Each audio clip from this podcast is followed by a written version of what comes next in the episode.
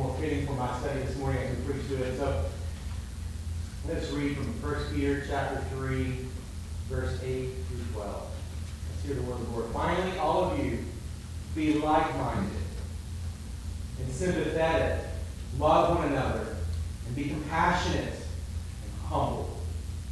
Not paying back evil for evil or insult for insult, but on the contrary, giving blessing, since you were called for this, so that you may inherit. For the one who wants to live, who wants to love life and see good days, let him keep his tongue from evil and let his lips from speaking deceits. And let him turn away from evil and do what is good. Let him seek peace and pursue it, because the eyes of the Lord are on the righteous, and his ears are open to their prayer. But the face of the Lord is against those who do evil. This is the word of the Lord. Thanks be to God. Thanks be to God. You may have a seat. Is going to be me this morning. Continue to plow through our study here in First Peter. And uh, I want to begin with this thought this morning. Maybe it's something that you observed. Certainly something that I observed, especially in my circles of being a pastor and, seeing the sometimes the things that happen within the Christian evangelical or slash reform worlds. Um, but perhaps you've encountered the same thing. Like, this, this, and what I want you, I want maybe you've encountered this. There's uh, maybe peculiar resistance towards embracing a winsome posture um, towards our unbelieving neighbors.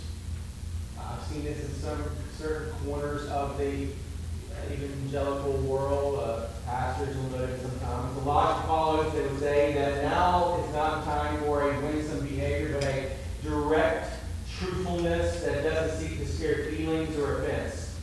The concern, they say, is that we have spent far too much time being friends with our unbelieving neighbors, and now we have neglected the need to be truth tellers as we see the moral fabric of our nation, our world continue to crumble beneath our feet. And so they would argue much, uh, much of what, uh, what, much of what passes as winsomeness is a kind of, the kind of soft pedaling of the gospel.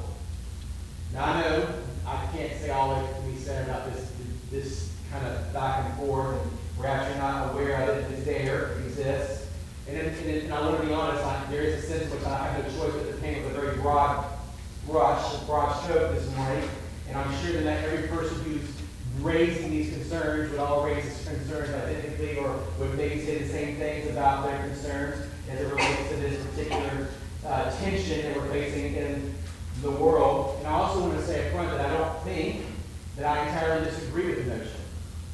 I think there is a sense in which we can easily soft pedal the gospel under the rubric and the banner of winsomeness and under the of, of, of tone police, right? Like we don't want to offend anybody, right? Uh, I do think that there's a sense in which that analysis is has some merit, and I do think there's quite a bit of again soft pedaling the gospel. Um, I do think there are many popular evangelical leaders out there, people you probably are familiar with, even some in our own little reformed circle tribe who do spend much too much of their time concerned with their own reputations and how they are seen and received by unbelievers than they are about the actual gospel that they hold. So I don't think this is entirely un, um, unmerited concern. There is trying to speak the whole truth, nothing but the truth, so help me God. Amen?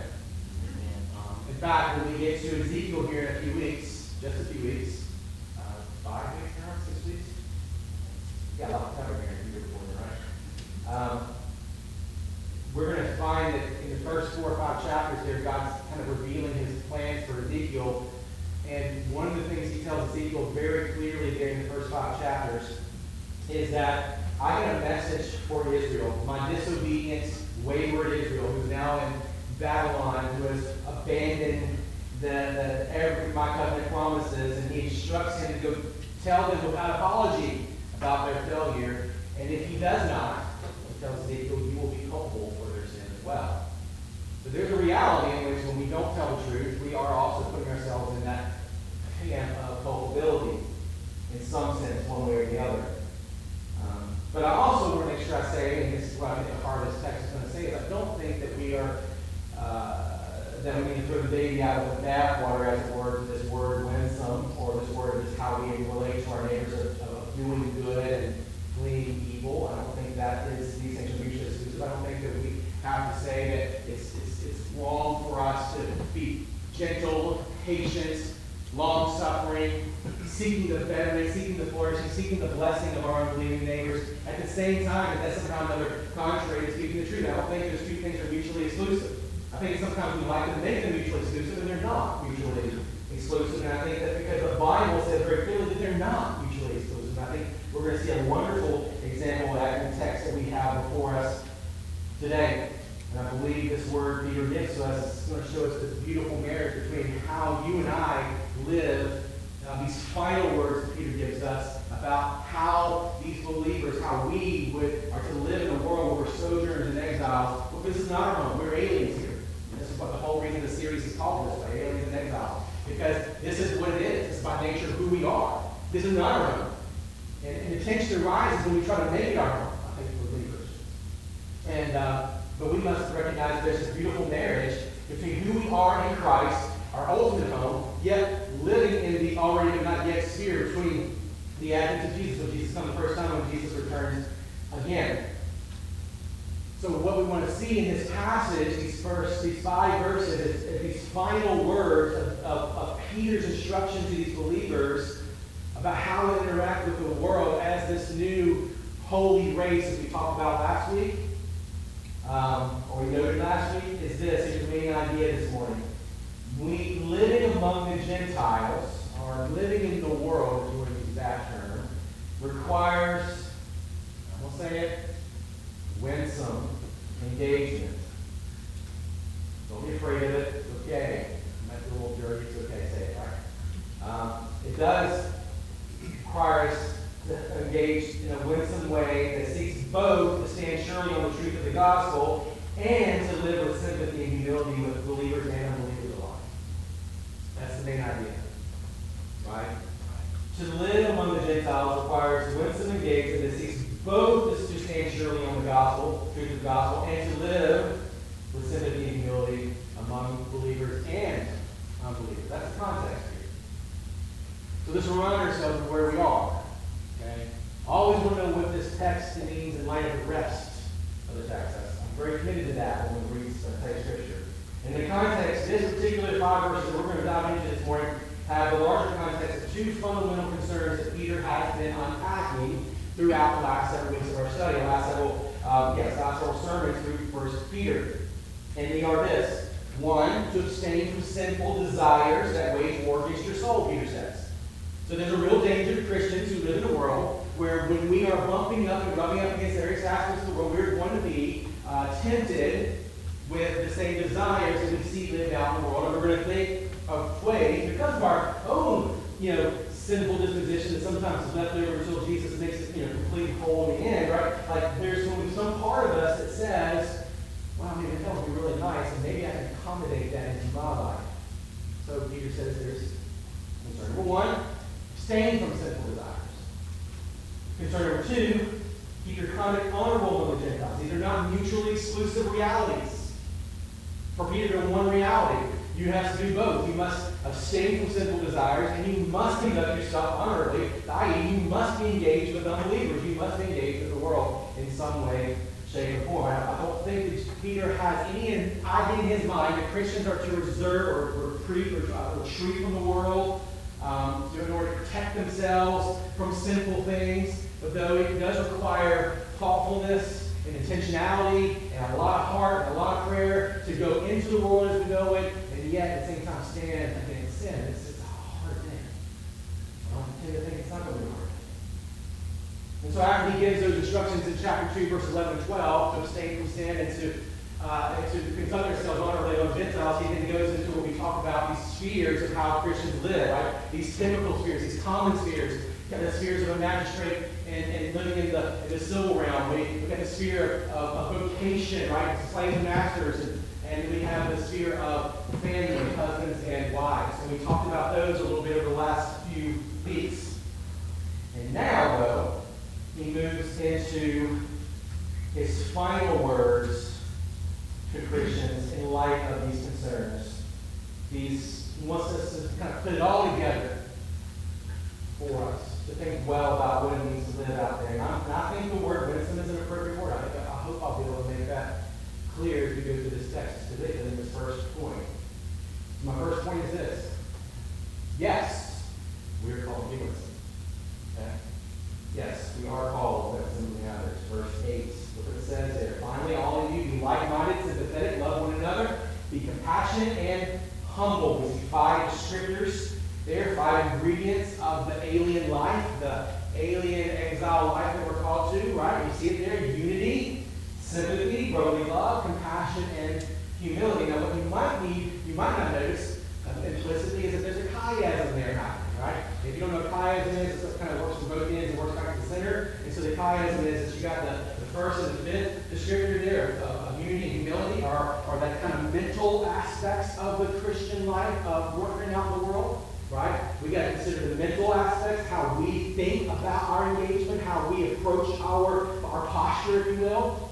Then you got the emotional, the other side of that, that X there, right? It kind of works back towards the middle, the, the sympathy and the, and the compassion, the mercy that we're to extend and live out with other people. And then the centerpiece is brotherly love.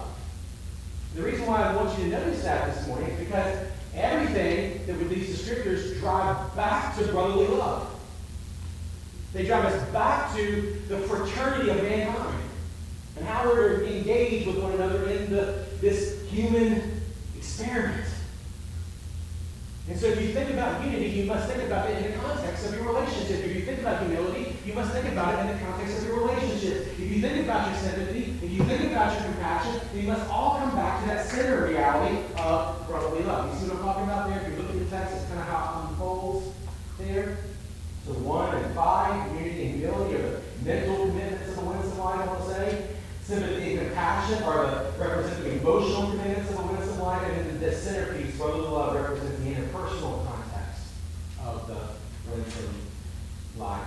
Let's unpack those for Let's think about these, these various ingredients here to help us see what this means for us. The mental commitments of a of a life that is good and please evil, what I'm going to say is the mental commitments of a winsome life, is unity and like-mindedness. Now, um, the, idea here is intentionality to live in harmony with one another. Now, there are those who would say that Peter's first talking here in verse 8 to believers, and he talks to how he engaged unbelievers in verse 9. I actually disagree with that idea. Because, again, the larger context had been flee evil and conduct yourself with, with, with uh, uh, how you conduct yourself with unbelievers. So he has in mind here our unity and our like-mindedness both touches on how you and I are unified as believers, but also how we would seek like-mindedness with our neighbors. Those two who we will probably disagree greatly on, on a good manner of things. That final instruction has that in mind.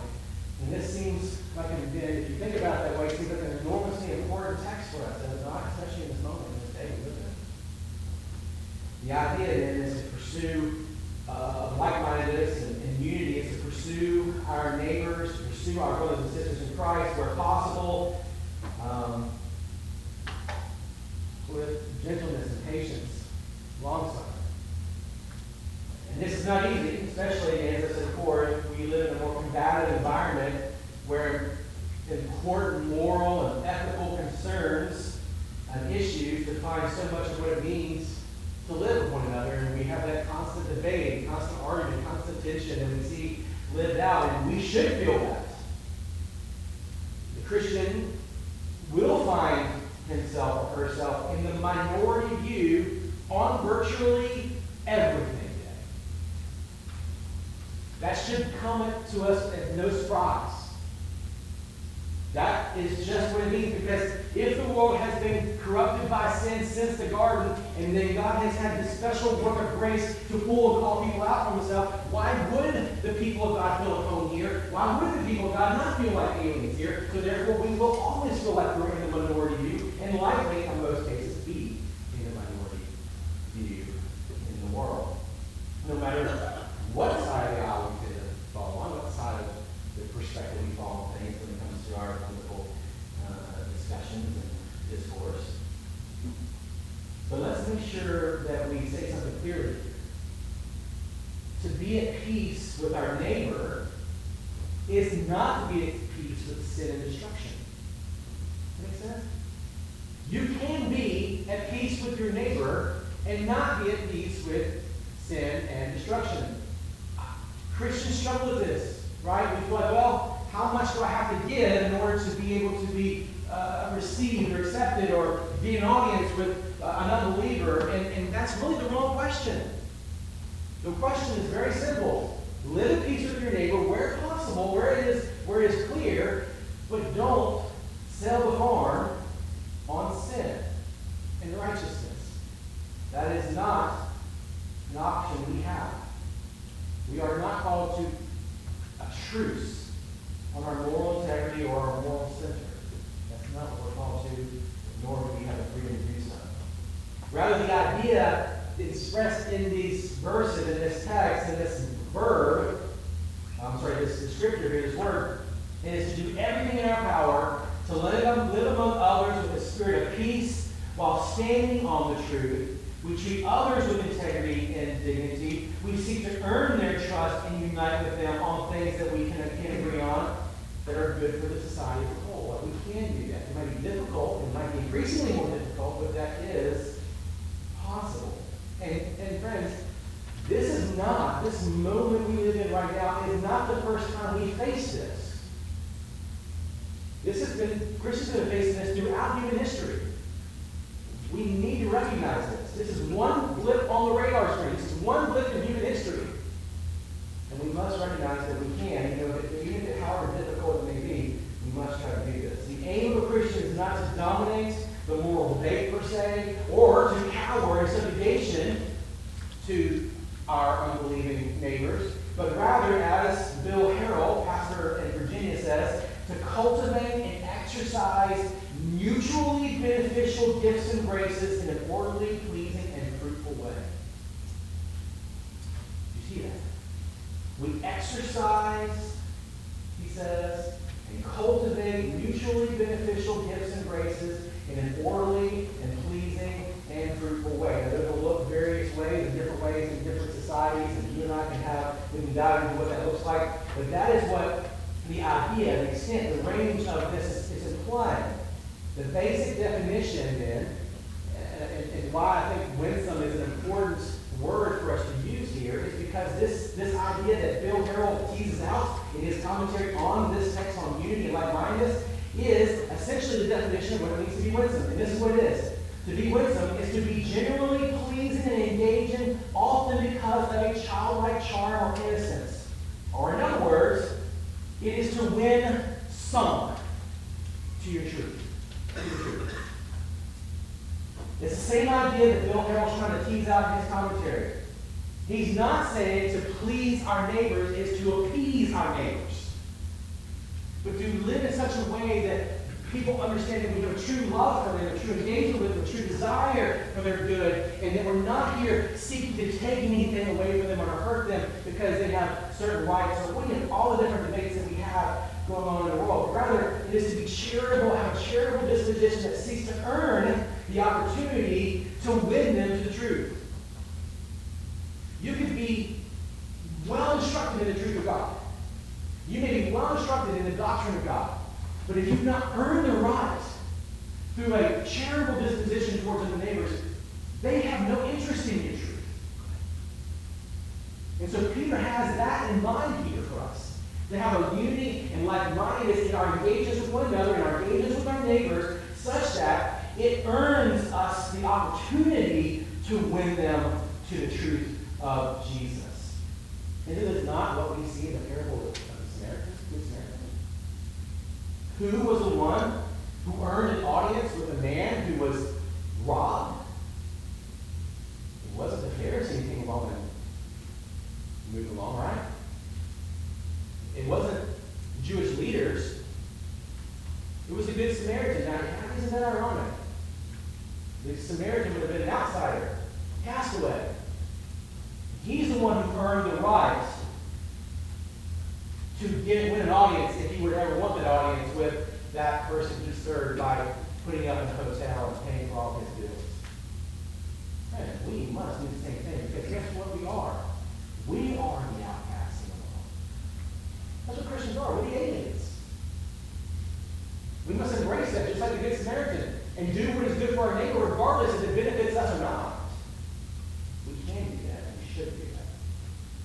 The other side of this mental responsibility uh, of, the, of the winsome life is the other side of chiasm, right? Of humility. The other side of the coin, per se. Humility, on the other end of the mental side of the coin, is that we can't simply appear humble before our brothers and sisters or with, one, with our neighbors, but we must, we can't appear humble while having this kind of inner attitude of high ambition.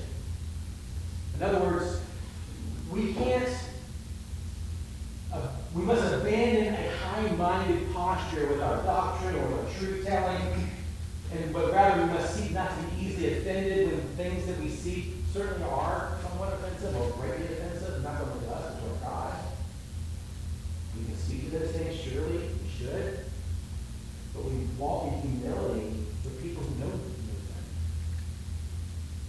so that we might get the opportunity to see them on Jesus. We must be oriented. Humility means we're oriented towards loving service towards others. And who did this better than Jesus? But uh, Paul talks about it in Philippians 2, verse um, 1 through 11. If then there is any encouragement in Christ, and any consolation in love, if any fellowship with the Spirit, if any affection and mercy, make my joy complete by thinking the same way, having the same love, united in spirit, intent on, on one purpose. Do nothing out of selfish ambition or conceit, but in humility consider others more important than yourself. Everyone should look not to his own interest, but rather the interest of his others, of, of interest of others. Adopt the same attitude as that is of Christ Jesus, who existing in the form of God, did not consider equality with God as something to be exploited, but instead he emptied himself as assuming the form of a servant, taking on the likeness of humanity, and then he had, um, and when he had come as a man, he humbled himself by becoming obedient to the point of death, even the death on the cross. And for this reason, God highly exalted him and gave him a name that is above every name, so that every, um, so that at the name of Jesus, every knee will bow in heaven and on earth and under earth, and every tongue will confess that Jesus Christ is Lord to the glory of God the Father. How do we tell people bend their knee to that Jesus? Humble service. Loving them, extending that, showing them uh, a life of, of not self-interest, but seeking to love them. I mean, think about Peter, these words right here of humility and unity are coming from Peter. If you remember in John, Peter is not a humble man. He, he put his foot in his mouth multiple times and you cannot can matter. He wanted to go to he wanted to go to battle all the time for Jesus. He wanted to prove himself. He had pride and he was oozing pride. And here we find Peter that's the exact opposite of that. As he's gotten long in the truth, as they say in his spiritual life, he's learned that the way to win the unbelieving neighbor is through love, unity, seeking to be like-minded where we can, truth telling, yes, humility, yes. So when we when we think about this apply some of these things in our own life, we all know some ways you, you might instantly think about some ways you could do it differently or ways others could do it differently. But we, we see that in our world, one example, of course, we, we say it often, it's just how we behave on social media. And frankly, not only how we behave on social media, but who we, how we watch behave on social media. And people and, and that the name of Christ behave poorly,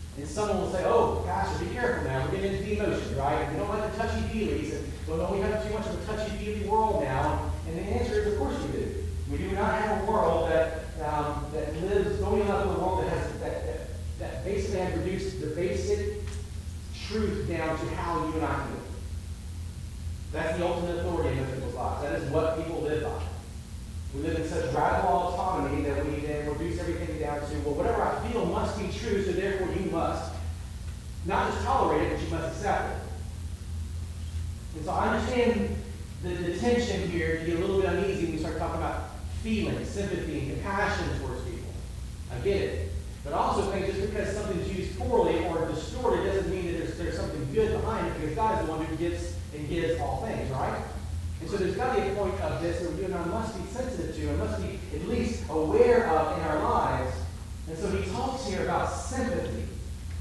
Sympathy is not just feeling sorry for someone. That's what we tend to think about when it comes to being sympathetic, right? We feel sorry for them.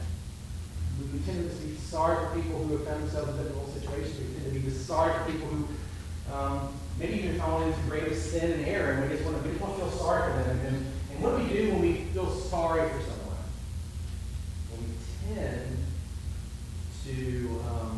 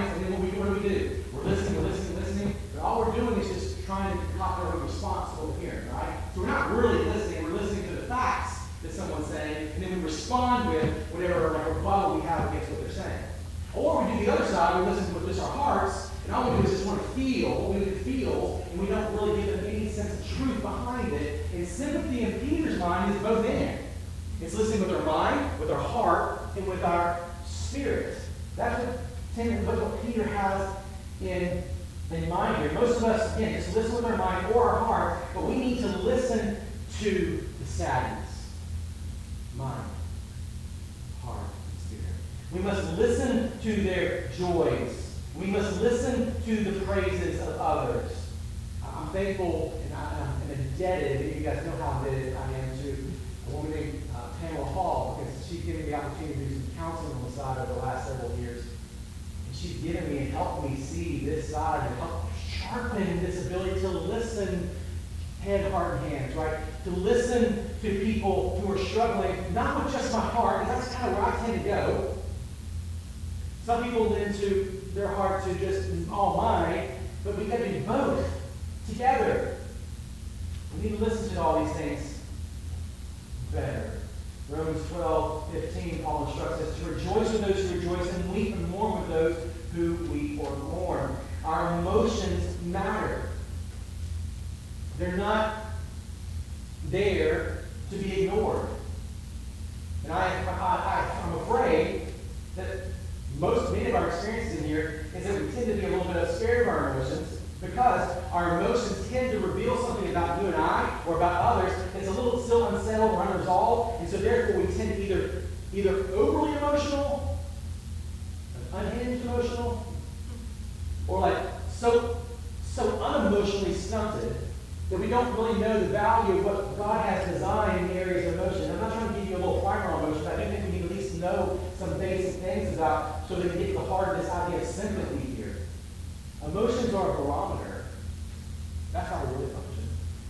They point us to what is deeply out of order in our minds. We don't look to the emotion per se, but we look at what the emotion represents and what's behind it, where's disorder behind the emotion.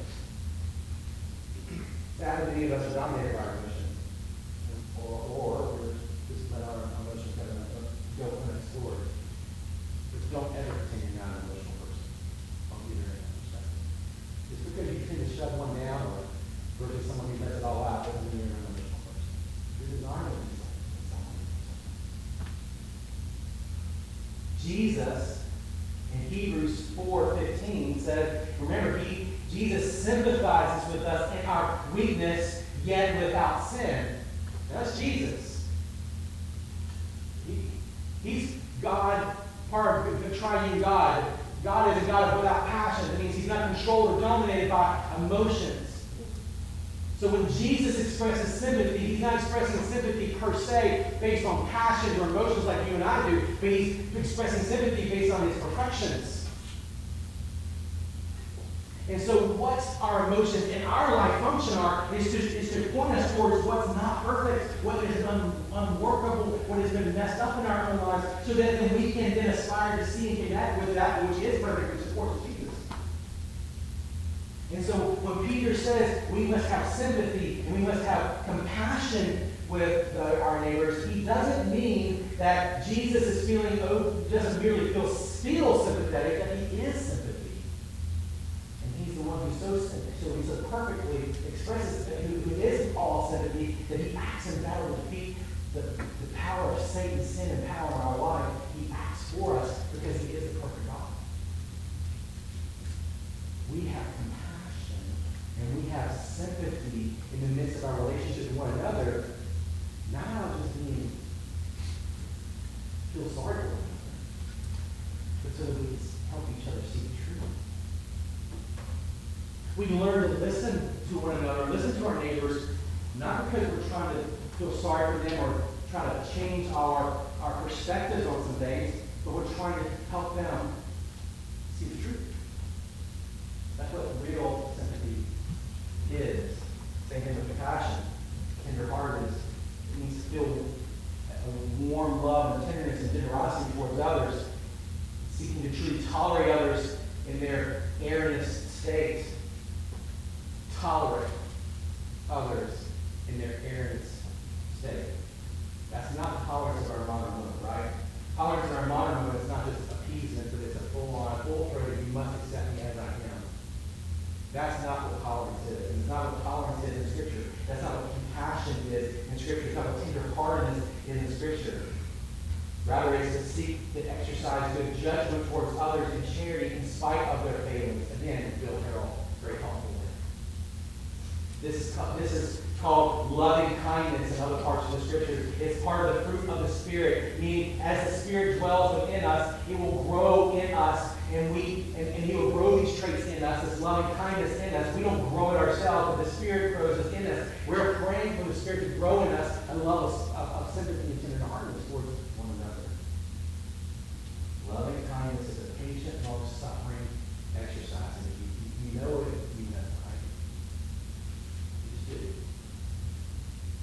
and again, the whole point of this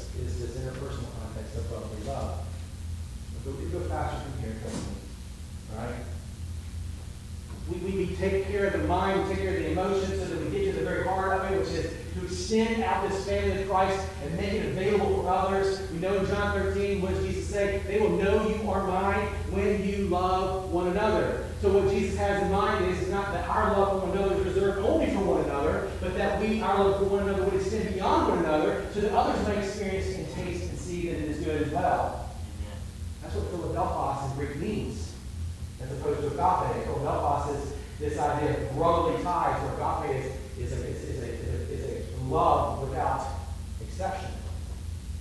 Brotherly love says we cherish and we're designed for brotherly ties, and we tend to disregard this in human history. The first man, Cain, disregarded this with his brother Abel. Who's my brother? The, the ten older sons of Jacob disregarded with their only other brother Jacob, or Jacob, not Joseph, excuse me. We can so easily harbor malicious thoughts about others and toward others, um, both inside the body of Christ and those outside the body of Christ. And, and Lord, help us when the church eats its own. It's too much of that going on. Church eating its own. What is that going to, how is that going to help us engage the world? Right? We can differ, yes, we can have our intramural debates, but never let us remember that forget it. that The importance of this fraternity, this brotherhood and sisterhood here, is so that we may expand this fraternity to the rest of mankind. Right? So that's the first idea here, right? That we're called to this kind of winsome style of life, not as a way to avoid truth telling, but it's so intricately and connected in the way in which we do engage. But there's also the opposite. This is what Peter tends to do. He says this chiastic structure in there in verse 8, where he's continuing this poetic theme. You know, when you see the psalm, sometimes you'll see a truth stated, and then, and then right after the next verse, it's the kind of antithesis stated. You know, if you've read Psalms, you know what I'm talking about. Well, there's what Peter does. He says, this is what brotherly love looks like. Here's what it's not in verse 9. Here's the antithesis of it. We are not permitted to devour our enemies or each other. We are not permitted to devour our enemies and each other. We are not allowed to pay back evil with evil. This is not a fruit of the Spirit, in case you're wondering. It's not. It's not a fruit of the Spirit. We are not just fight fire fire. We live in a world, we live in a world that is obsessed with individual rights more than our collective responsibility. And we who, who can be better equipped for a communal responsibility than the church, because we know that it goes beyond, it's bigger than us individually. You know that this church is bigger than any one person in here individually. And so who is better equipped to go out in the world to release, help the world like, pull its grip off its own individual like kind of autonomy and move them towards a communal responsibility and a kind of a love one another? Who's better equipped for that than the church? I'd say no one is. So what happens when the church falls into the same old roles and playbook as the rest of the world? We just pay evil back with evil, or we, or we trade insult for, for insult, right? So people hide behind an avatar on social media and trade insults with other people as if that's somehow courageous. Powerless, actually. I certainly found myself in spots on occasions where I've gotten into debate and, oh man, wish I would have gotten that. There had, there had to be a better way to do that. Christians are not permitted to be caustic. Christians are not permitted to be combative. We're not permitted to be pugnacious. We're not permitted to be unreasonable. We're not permitted to be dismissive. We're not permitted to be haughty. We're not permitted to be condescending. And when we do, we do a disservice to the mission of God's people. This is not something we're going to do. Rather, he said very, very in verse 9, we do this, we're called to this so that you may inherit, you may give a blessing, so that you may inherit a blessing. The first part is you give a blessing. That's our ultimate aim. To bless those around us. That's what Christians should want. That should be that should be our namesake wherever we go. It's clear here that Peter um, must be, must be um, uh, continually Psalms. We'll see here in a few minutes. That's what he's doing. But we should want to see our community flourish. That is the idea about blessing, behind blessing. Remember what we said many times before. When God uh, called, created mankind, He created God's people in God's place to live under God's rule and blessing. That's part of God's creational design. And so if we are going to be remade in the image of God, it must be something inside of us that is seeking to help others under the rule and blessing of God. So that as we're living and engaging with unbelievers, we must be seeking their good. And yes, the good is true. And sometimes the truth is hurts. Sometimes the truth is offensive. Well, I'd say in our case, we're in. But that's the template. Nothing else. That is the template. Peter has obviously been like dripping in his studying the Psalms up to this point, right? He uses chiastic structure in verse 8. He then counters it with a kind of the opposite of it in verse 9. But he then now quotes directly in verses 10 through 12 a psalm itself, Psalm 34, 12 through 16. This is Peter's just conveying to these people he wants to be a good teacher of God's word. He says, look, it's not just about what I'm saying to you. Like, this is what the word continues to tell us. This is the truth we get from the Psalms themselves. Peter's concern is not only that the Christian blesses others, but that you and I receive the blessing that God has planned for us by his own good hand. When we bless others, God blesses us. And that's not some prosperity gospel, you know, jargon. It's just true. Now, we don't know exactly how God manifests it all the time, but when He blesses, when we bless others, we can be assured that God blesses us, whether it means holding us up, keeping us sure, or inviting, but certainly when Jesus kind to returns, right? That's the blessing God has for us. You may, you may not know this, but the context of 30, uh, Psalm 34 is David's, um, uh, is, is David's fugitive, being his fugitive from King Saul in 1 Samuel. And we know that when David had become an enemy to, enemy the throne, or enemy of the state there, because he was a threat to King Saul, Saul sought to end his life, when David went out and about, what did, how did David conduct his business, even as an enemy of the state? With honor. Even when he had the opportunity to, to take King Saul's life from behind him, remember he was in the cave? What did he do? And he, look, he, uh, his garment, and he, and he uses it as a, to show him, I have no intentions to harm you. Amen. I want your good king. We should want the same thing for our neighbors, our enemies as well. And so here in Psalm 34, let's just read it quickly. For the one who wants to love life will see good days, it says. Loving life is a good pursuit. You're doing a good thing when you pursue to love life. You're doing a good thing when you want to enjoy your life. You're doing a good thing when you want to live a quiet peaceable life. You're doing a good thing when you want to pursue a life that, that honors God and participates in His kingdom, yet seeks to live the ordinary, peaceable life. You're doing a good thing when you do things like David did. Again, David didn't like, didn't long to end the, his King Saul's throne. He longed for fruitfulness. He longed for flourishing.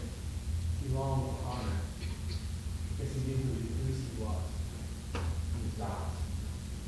Then it goes on and says, Let him keep his tongue from evil, lips from speaking deceit, or turn away from evil. David, the psalmist uh, 34 here tells us he didn't find it necessary to speak ill of his opponents or enemies. I mean, he was hurt by the king's position towards him, but he didn't speak ill of him. He didn't find it necessary to speak half truths about the king who was after him and wanted to, wanted to pursue his life. How often do we treat our enemies, or we try to discredit our enemies, with just half truths?